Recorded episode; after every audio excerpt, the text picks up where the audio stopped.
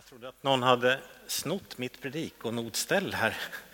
Men de hade bara gömt det där borta. Vi hade fem skolavslutningar här i fredags och då ställs det om och flyttas runt så mycket grejer så att man vet inte vart saken hamnar. Eh, precis det som Charlotte bad här och som Karin talade om när hon delade sitt. Jag bad i morse eh, inför den här gudstjänsten det här att vi möts ju inte bara för att få höra om Jesus, utan vi vill ju höra från honom också.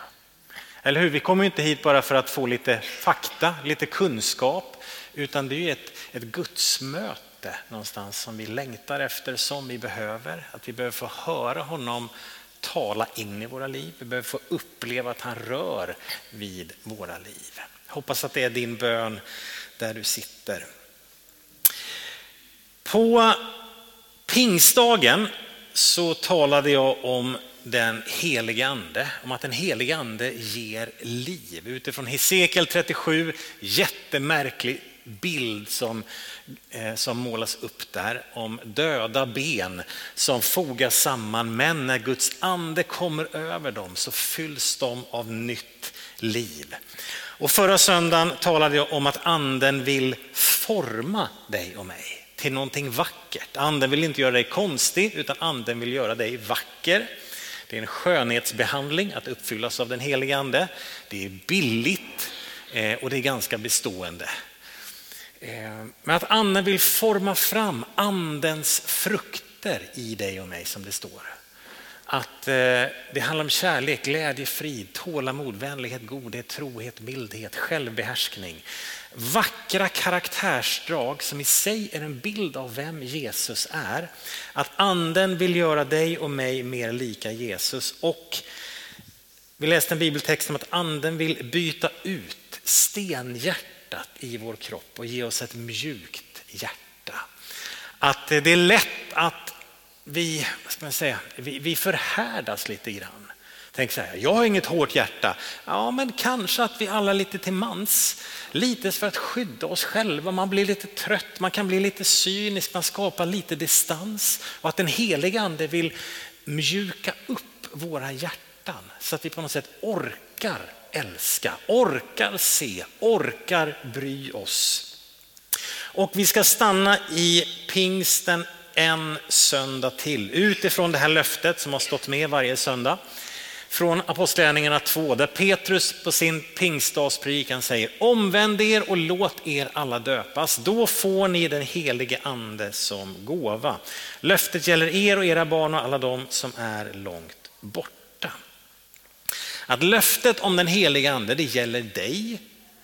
Det gäller inte bara alla andra utan det gäller dig och det gäller mig och det gäller fortfarande att den helige ande vill vara våran hjälpare. Jag tycker det är så vackert namn. Vi ska återkomma till det i slutet. Men Jesus säger att jag ska sända hjälparen till er. Den här, eh, alltså som, jag vet inte om det är, ja det kanske är bara mänskligt, men vi som kyrka gör det också. Att vi, ibland så, det som är sant och gott gör vi ibland att vi, liksom, vi tar det så hårt och snöar in på det så att det inte blir riktigt bra längre. Det här med att anden vill forma dig och mig, det vi kallar det ibland för helgelse. Att anden vill göra dig mer och mer lika Jesus. Okay? Då tittar jag lite på mig själv och så bara, Gud vad vill du göra i mitt liv? Hur vill du forma mig? Och så fastnar vi i det här inåtvända. Vi fastnar i någon slags inkrökthet, ett fokus på mig och mitt. Ja, men jag måste bli mer lik Jesus. Det här är min tro, min vandring. Och så pekar vi, liksom, hamnar vi där istället. I det som från början var ett andens verk i oss och så hamnar vi i en självcentrering. Och dessutom när vi hamnar i ett fokus på oss själva. Jag tänker så här, om, om jag ställer och tittar mig i spegeln. Hur många tittade sig i spegeln i morse? Det är klart, det gjorde ni allihopa. Ni försökte göra er vackra och en del lyckades bättre än andra.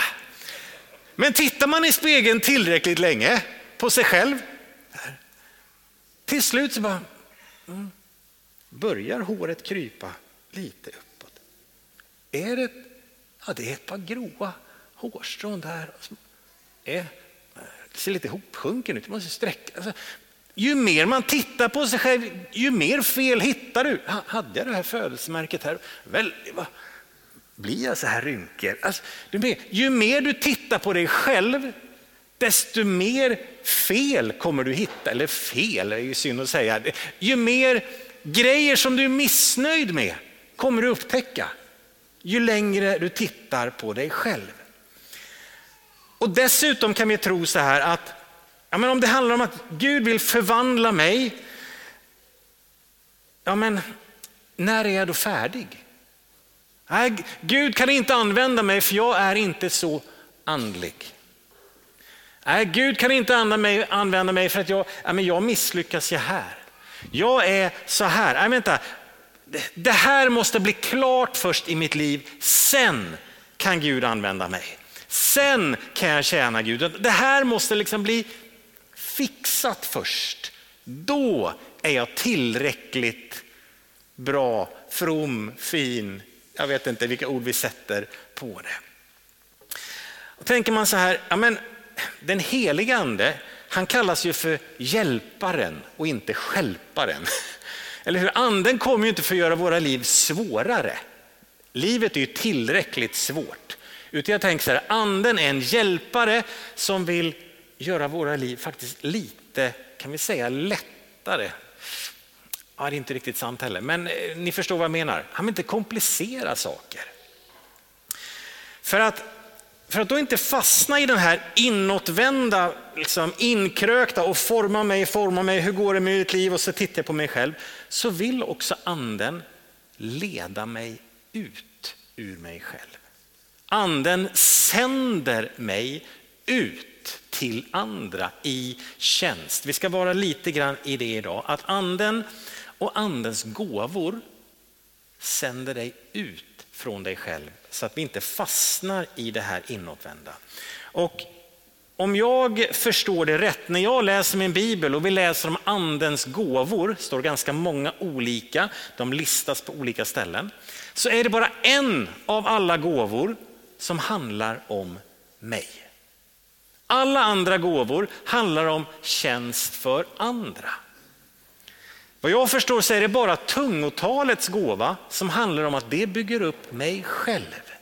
Och det min vän, en jätteviktig gåva. Har du den, använd den ofta och mycket.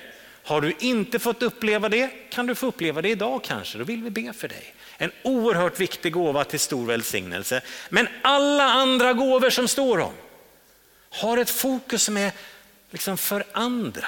I uppmuntran, tjänst, glädje, hjälp och kraft för andra. Så andens gåvor tar dig och mig ut ur en självcentrering. Om vi läser en text ifrån Apostlagärningarnas första kapitel. Det är när Jesus är på väg och ska lämna lärjungarna och han talar om anden och vad anden ska göra. Så står det så här. När de nu var samlade, lärjungarna och Jesus, så frågade de honom, Herre, är tiden nu inne då du ska återupprätta riket åt Israel? Han svarade dem, det är inte er sak att veta vilka tider eller stunder som Fadern i sin makt har bestämt. Men när den helige ande kommer över er ska ni få kraft att bli mina vittnen i Jerusalem, i hela Judeen och Samarien och ända till jordens yttersta gräns. Jesus säger inte att när anden kommer över er så ska ni bli lite gladare. Blir man glad när man uppfylls av den helige ande? Ja, det blir man. Men det är inte andens liksom, primära funktion. Utan när anden kommer över er så kommer ni få kraft att bli mina vittnen. Jag sänder er ut till andra människor. Den helige ande vill få dig och mig att se någon annan än oss själva. Någon annan än oss själva. Och när vi läser fortsättningen här så ser vi att den helige ande förvandlar rädda, skrämda lärjungar till frimodiga missionärer. Från att sitta bakom låsta dörrar, för de, de hade ju precis sett sin Jesus bli liksom infångad, misshandlad, upphängd på ett kors och dödad och de bara hjälp och så gömmer de sig. De sitter där i övre salen och tänker, hur ska det gå för oss? Stackars oss! Och så kommer pingstdagen. Och så kommer den heliga ande över dem. Och från att hamna här bakom och tänka, hur ska det gå för oss? Så fylls de med ande och så börjar de tänka, hur ska det gå för dem?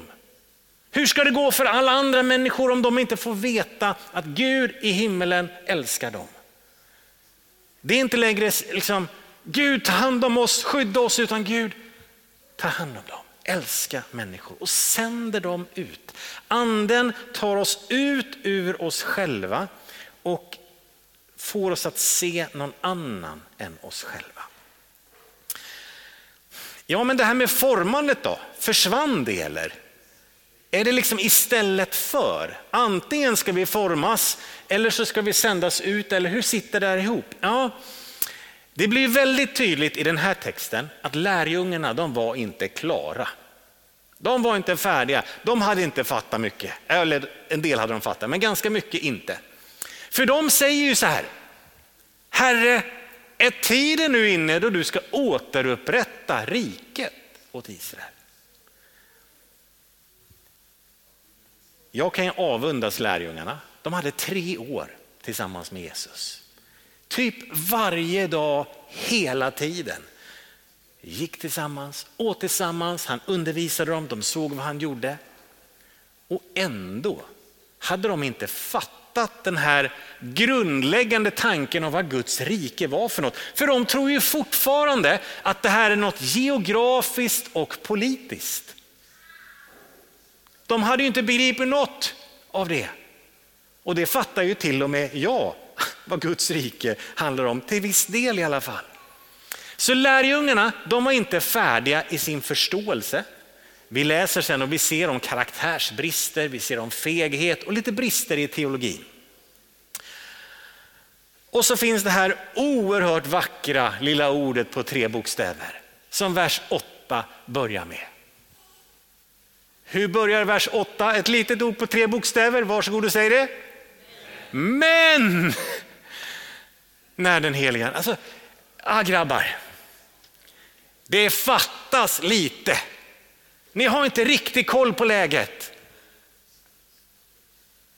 Men när den heliga ande kommer, trots er brist, så ska den heliga ande komma över er. Du kan ta nästa bild, Anton. Den helige ande kallar och sänder ofullkomliga lärjungar. Vet du varför? För det är den enda sorts lärjungar som finns. Här kan du bara känna hur axlarna sjunker. Bara, oh, vad skönt. Den helige ande kallar och sänder ofullkomliga lärjungar, för det är den enda sort som finns i Pingstkyrkan i Trollhättan idag. Och överallt annars. Det finns ju ingen annan sort, utan vi är alla lite ofullkomliga. Du kommer alltid vara lite skadeskjuten. Du kommer alltid vara lite trasig. Ja, det här var ju uppmuntrande att höra, tänker du. Härligt att få komma till Pingstkyrkan och höra att man alltid kommer vara lite trasig. Ja, men det kommer alltid finnas grejer som du kämpar lite med i livet. Jag hade en, en av mina ledare som jag hade för 25 år sedan. Han, han sa så här, men Jörgen tänk dig livet i fem olika liksom, delar. Liksom, det är hälsan, det är ekonomin, det är arbetet, det är relationerna och det är din tro. Aha, okay.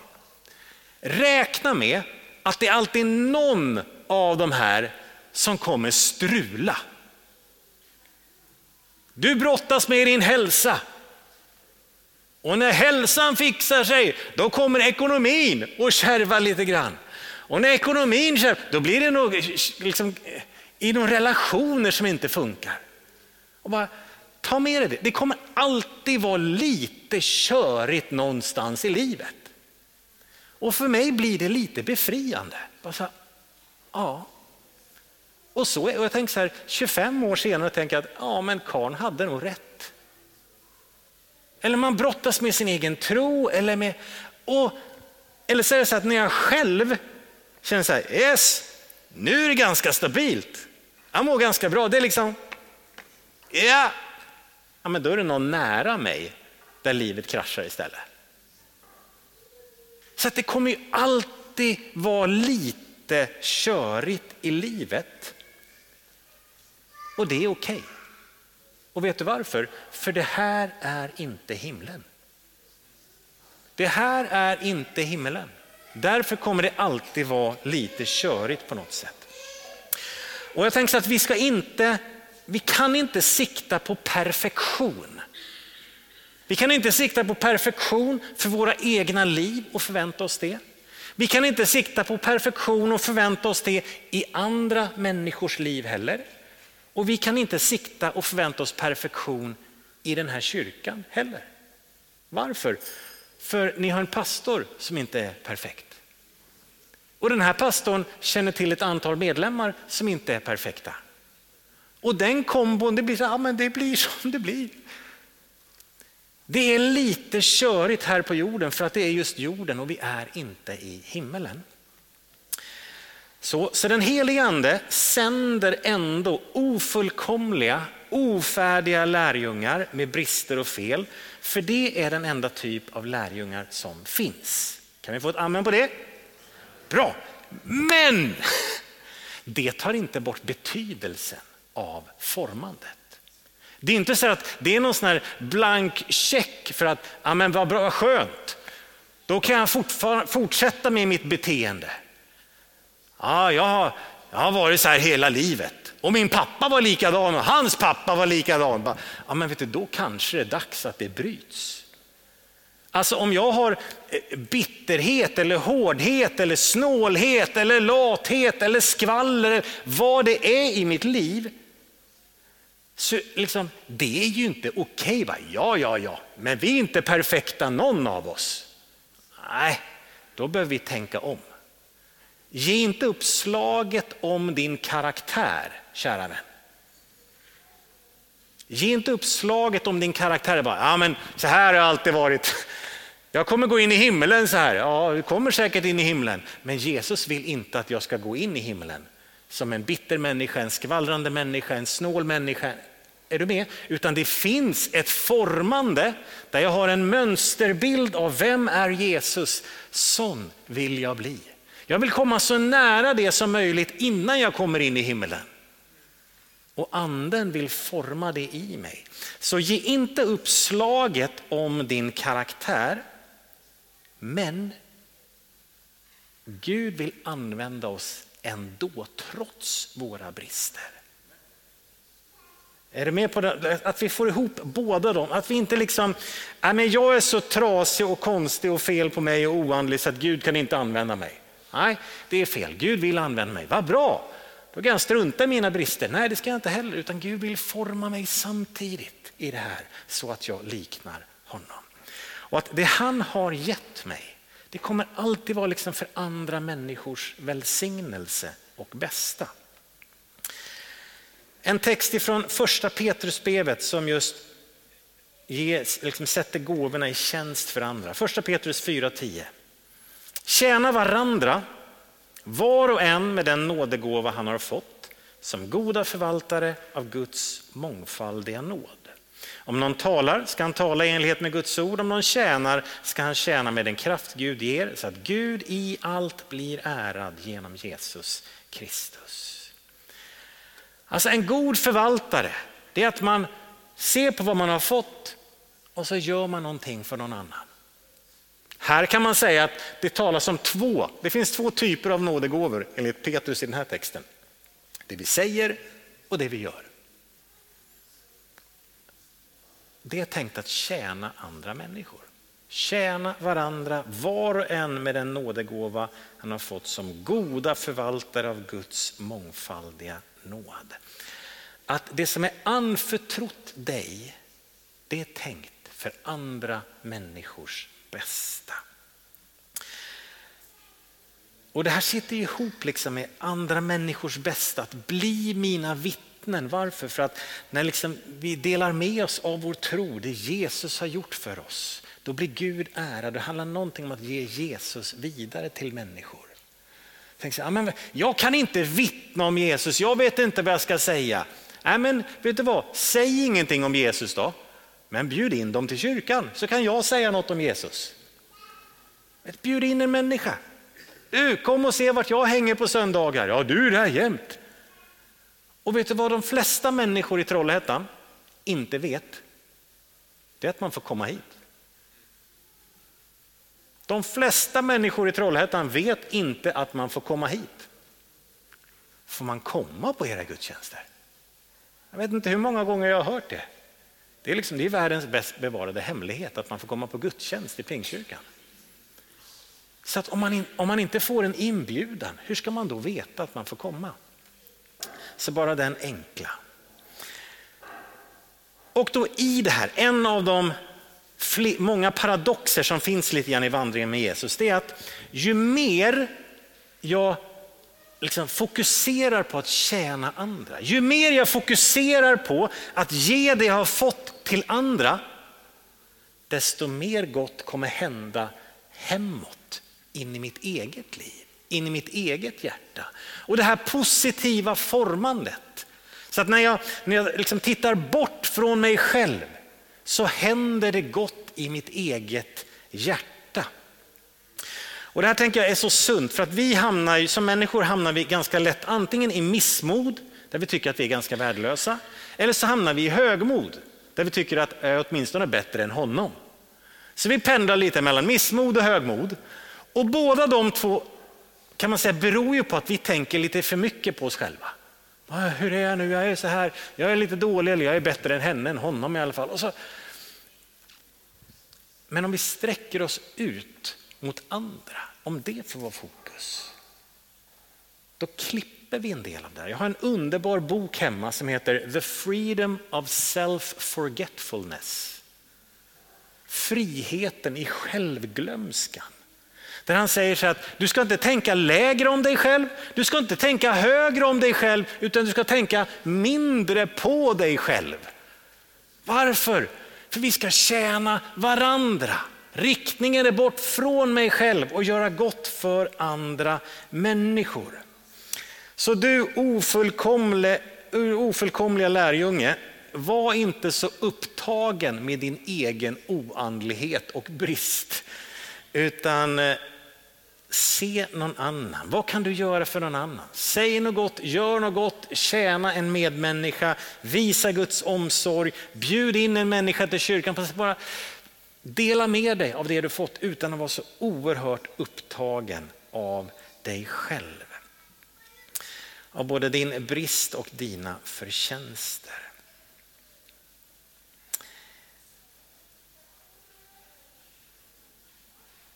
Vi ska landa i en bibeltext till. Ehm. Mm, ska vi, Jakob, du kan komma fram och sätta dig vid pianot här. Och så ska vi läsa en bibeltext och sen så kan du bara lyssna. Några ord om den heliga ande som Jesus, när han beskriver, så säger Jesus så här. Jag ska be Fadern och han ska ge er en annan hjälpare som ska vara hos er för alltid. Sanningens ande.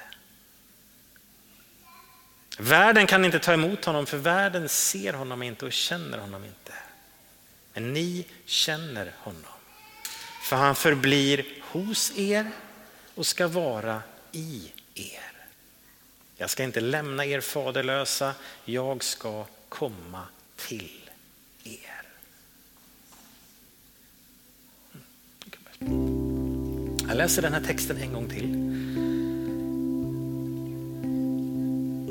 Kan gärna sluta dina ögon och så på något sätt ser du framför dig hur Jesus talar till dig. Det här vi var inne på i början att vi inte är här för att höra om Jesus utan vi vill höra från honom.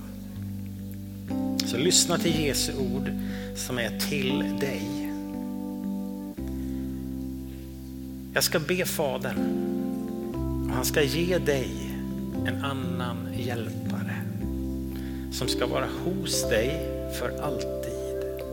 Sanningens ande. Världen kan inte ta emot honom för världen ser honom inte och känner honom inte. Men du känner honom. För han förblir hos dig och han ska vara i dig. Jag ska inte lämna dig faderlös utan jag ska komma Anden kallas inte hjälparen utan orsak. Vi behöver en hjälpare. Och Jesus säger att du, du känner honom. Han är hos dig. Han bor i dig, han är med dig och det är Jesus själv som kommer nära. Det den helige ande vill göra i dig min vän, det vi har talat om sista veckorna, det här löftet som gäller dig, det är att den helige ande vill ge nytt liv Hesekiel 37, jag ska låta min ande komma in i er så att ni får liv. Och den helige ande vill forma ditt hjärta. Han vill ge dig ett mjukt hjärta. Och den helige ande vill ta dig ur självcentrering och sända dig, du som är en ofullkomlig lärjunge, så vill han ändå sända dig att vara till välsignelse för andra människor. När den helige ande kommer över er ska ni få kraft att bli mina vittnen. Ska vi resa oss upp över hela lokalen? Ni som brukar tjäna som förebedjare kom fram med några stycken på en gång. Och som Karin sa i början så vill vi alltid ge den möjligheten att någon ber en enkel bön för dig. Du kanske vill uppleva tungotalet. Du har inte fått det. Så vill vi be för det, att den helige ande kommer över dig. Eller så är det någonting av det här med att den helige ande sänder dig. Du känner så att jag har för mycket fokus på mig själv. Jag behöver att anden tar mig ur min självcentrering. Vill vi be för dig? Eller det kanske är något av det här med det hårda hjärtat som har suttit kvar sedan förra söndagen. Vi vill be för dig. Att Herren rör vid dig. Vi vill inte bara höra om Jesus, vi vill höra från honom. Att du ska få höra honom tala till dig idag. Så nu finns det förebedjare här. Du behöver inte vänta på någon utan gå fram till en på en gång. Så vi bön och tillbedjan en liten stund. Söker honom och ber att han rör vid våra liv. Herre, vi tackar dig för hjälparen, den helige Ande. Tack att du inte, du gav oss inte bara en bok och sa läs här och försök att klura ut. Utan du kommer till oss. Tack Gud att du bor i varje hjärta som har sagt ja till dig. Tack att du är våran hjälpare. Herre, du är inte våran skälpare. Du kom inte för att göra livet svårt utan du kom för att ge oss kraft. Du kom för att ge oss mjuka hjärtan. Du kom för att leda oss fram. Herre, jag behöver en hjälpare i mitt liv. Jag behöver dig helig Ande som hjälpare i mitt liv. Herre, hjälp mig så att jag inte hamnar varken i missmod eller i högmod. Att jag inte tänker för mycket på mig själv utan att jag tänka mindre på mig själv och se andra människor. Herre, jag ber att det jag har fått av dig, att det ska få vara till tjänst för andra människor. Herre, jag vill vara en god förvaltare av det du har gett in i mitt liv.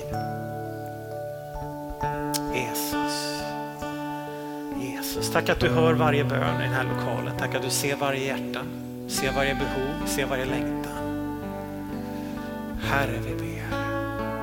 Herre, vi ber. Kom över oss du. Herre, låt oss få höra ifrån dig. Herre, låt de här orden som vi läser i ditt ord, låt det få vara ord som ringer liksom i vårt hjärta. Vi hör att det är du Jesus som säger det här till oss. Att du sänder oss den helige Ande, du sänder oss hjälpare. Herre, tack för gåvorna som vi har. Tack för tungotalets gåva, Herre, låt det få bara välsigna var och en i det här rummet, Herre, att vi får be i vår ande med hjälp av dig helige Ande. Så herre, jag ber att du förlöser tungotalets gåva över den här lokalen just nu. Herre, kom över oss. Se varje människa som längtar efter den gåvan just nu. Kom över oss, du heliga Ande. Så att vi får byggas upp i vårt hjärta och också sen får gå ut och tjäna med det vi har fått. Så kom över oss, till Gud, vi ber dig. Halleluja. Halleluja. Fortsätt i bön där du står. Vänd ditt hjärta till honom. Vänd ditt hjärta till honom. Så vi fortsätter i bön och lovsång och tillbedjan och i förbön en liten stund. Så ta den möjligheten.